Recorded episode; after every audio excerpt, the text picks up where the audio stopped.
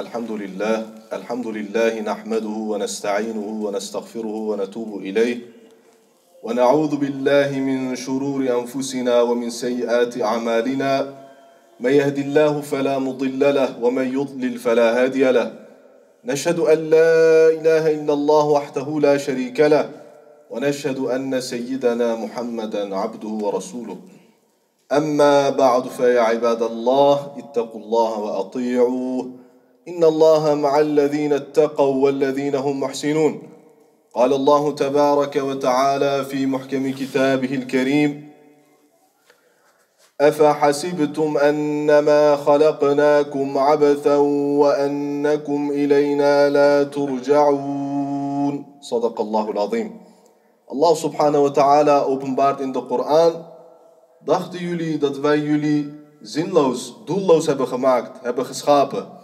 En dat jullie niet teruggekeerd zullen worden tot ons? De mens is heel vreemd, is heel hoogmoedig. Allah subhanahu wa ta'ala heeft hem uit één druppel vloeistof geschapen. Hij heeft hem in de wereld gezet. Maar hij is met alles bezig behalve Allah. Hij is met alles bezig behalve zijn schepper. Hij is met alles bezig behalve met de Koran. Eigenlijk, hij is gemaakt om zich bezig te houden met de Koran. Hij is gemaakt om zich bezig te houden met de aanbidding, met de herdenking van zijn schepper. Maar kijk zo naar de mens. Waar is hij mee bezig? Eén hele leven, 60 jaar, 70 jaar. Wat heb je gedaan voor Allah? Eén, 24 uur gaat voorbij. Wat heb je voor Allah gedaan? Elke moslim moet deze vraag aan zichzelf stellen aan het einde van de dag. Muhasaba moet je doen. Tijd is heel erg belangrijk. Time, time management wordt dat genoemd. Hoe ga je om met je tijd? Hoe, hoe heb je een planning of niet? Heb je een rooster of niet? Elke moslim moet voor zichzelf een bepaalde periode van de dag moet hij besparen, moet hij bewaren voor Allah subhanahu wa ta'ala. Maar wij doen dat niet, helaas. Ons leven is chaos. Onze dag is chaos. is verward. Hoe komt dat? Er zit geen baraka in onze dag. Hoe komt dat? Wij hebben Allah subhanahu wa ta'ala vergeten. Wij denken dit leven is uh, heel simpel, heel eenvoudig. Maar Allah subhanahu wa ta'ala, hij zegt in de Koran, dit leven is bloedserieus. Elke adem van jou is jouw leven. Elk moment van jou is jouw leven eigenlijk. Kijk maar wat openbaart Allah subhanahu wa ta'ala. فَأَمَّا مَنْ أُوتِيَ كِتَابَهُ بِيَمِينِهِ Wie zijn boek van rechts krijgt, in zijn rechterhand. فَسَوْفَ يُحَاسَبُ حِسَابًا يَسِيرًا Hij wordt met een gemakkelijke afrekening wordt hij behandeld. Zijn hisab wordt makkelijk, inshallah ta'ala. Mogen Allah subhanahu wa ta'ala ons laten behoren tot deze mensen. وَيَنْقَلِبُ إِلَىٰ أَهْلِهِ مَسْرُورًا Hij gaat terug naar zijn gezin, blij. Jullie hebben vast wel gezien, als jonge mensen hun diploma hebben gehaald, gaan ze met blij, met vreugdevol, gaan ze terug naar hun huis, gaan ze terug naar hun gezin en dan gaan ze dat vieren. En men feliciteert elkaar. Maar eigenlijk, dit is echte gelukzaligheid. Op die dag, als je je boek van je rechterhand hebt gekregen, dan ben je binnen. Dan ben je safe. Niet als je je diploma hebt gehaald. Dit lijkt niet op rijexamen, hè? Dit lijkt niet op schoolexamen. Dit is bloedserieus, Allah subhanahu wa ta'ala openbaart in de Koran. Maar dit is het positieve, de positieve kant van het verhaal. Nu heb je ook een negatief tafereel. Allah subhanahu wa ta'ala geeft dat ook. Waarom? Er zullen ook mensen zijn die gaan hun boek niet van rechts krijgen.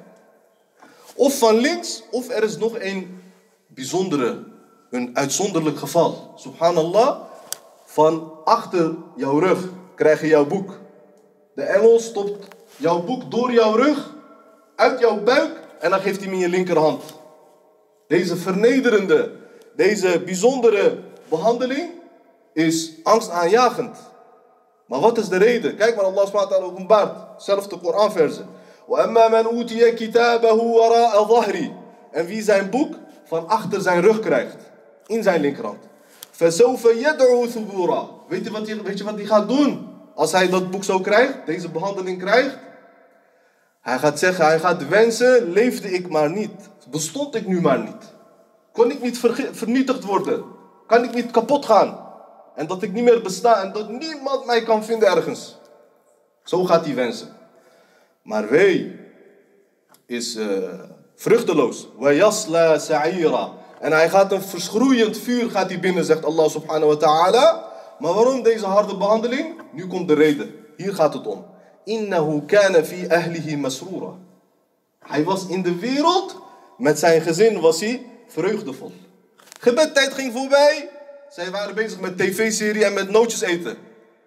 Lachen en gezellig. Met het gezin, met de familie, met de vrienden. Ze gingen zitten, gingen ze roddelen. Allah subhanahu wa ta'ala zei, ga niet roddelen.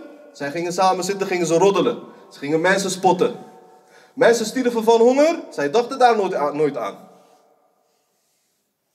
Zij hebben de gunsten van Allah subhanahu nooit gewaardeerd. Ze hebben hun tijd niet goed benut. Allah subhanahu zegt zo. Alleen maar vermaak, comfort, luxe. Maar tot wanneer? Dan Allah subhanahu noemt tweede reden. Hij dacht ook maar is waanidee, klopt niet, zegt Allah. Maar hij dacht, ik ga nooit terug naar mijn Heer. Ik blijf altijd, ik ben onsterfelijk. Ik blijf altijd in de wereld. Ik blijf altijd zo gezond en jong. Zo dacht hij. En dat is de reden dat hij op deze manier wordt behandeld, Yom al-Qiyamah. Mogen Allah ons behouden.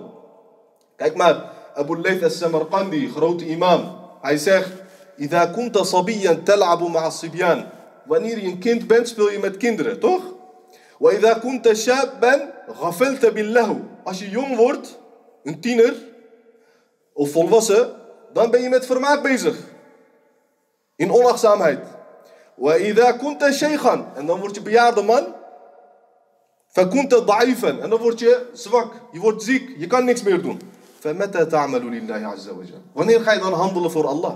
Wanneer ga je dan één keertje even aan de kant zitten en Allah met oprechtheid uh, herdenken en aanbieden? Wanneer ga je dat doen dan? Het is heel belangrijk om onze tijd goed te benutten. Elke adem die nu voorbij gaat, is eigenlijk een stukje van jouw tijd af. Hè? Gaat van jou af. Het knaagt aan jou. Je wordt steeds minder en minder en minder. Dus wat je gaat doen, ga je nu doen. Je moet gelijk een revolutie beginnen in jezelf. Je moet meteen beginnen veranderen. Niet uitstellen.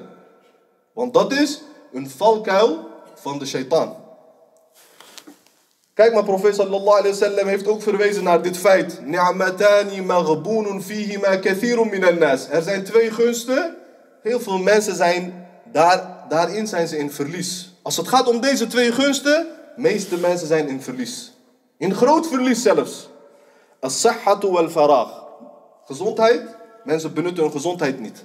Hij wordt ziek of hij wordt bejaard en zwak, dan pas denkt hij, oh had ik maar mijn leven goed benut. Ik heb niet gedaan, wordt hij verdrietig, gaat hij huilen. Maar je moet doen wanneer je gezond bent. En tweede is verraag, vrije tijd. Allah geeft jou één probleem, één tegenslag. Je kan niks meer doen. Je kan je niet meer concentreren op de aanbidding van Allah. Op de kennis van de Koran. Daarom, wanneer moet je het doen? Als je vrije tijd hebt, moet je dat meteen benutten in plaats van te verkeren in overbodig vermaak. De geleerden hebben daarom gezegd: "Ida aradda an ta'rifa qadraka 'inda Allah", als je wil weten wat jouw waarde is bij Allah, fanzur ma yuqimuk. Kijk naar waar hij jou laat verkeren. Met wat houdt Allah jou bezig? Met wat laat Allah subhanahu wa ta'ala jou bezighouden? Met welke zaken ben jij bezig? Kijk maar daarnaar. Dan kan je weten wat jouw waarde is bij Allah subhanahu wa ta'ala. Daarom elke dag de engel des doods, hij zegt, hij zegt dit. Ana atasaf, ana atasaffahu wujuhahum fi kulli yawmin wa layla. Azrael alayhis salam, dus de engel des doods, hij zegt dat. Elke dag kom ik oog in oog met de mens. Weet je hoeveel? Gamsa marat. Vijf keer.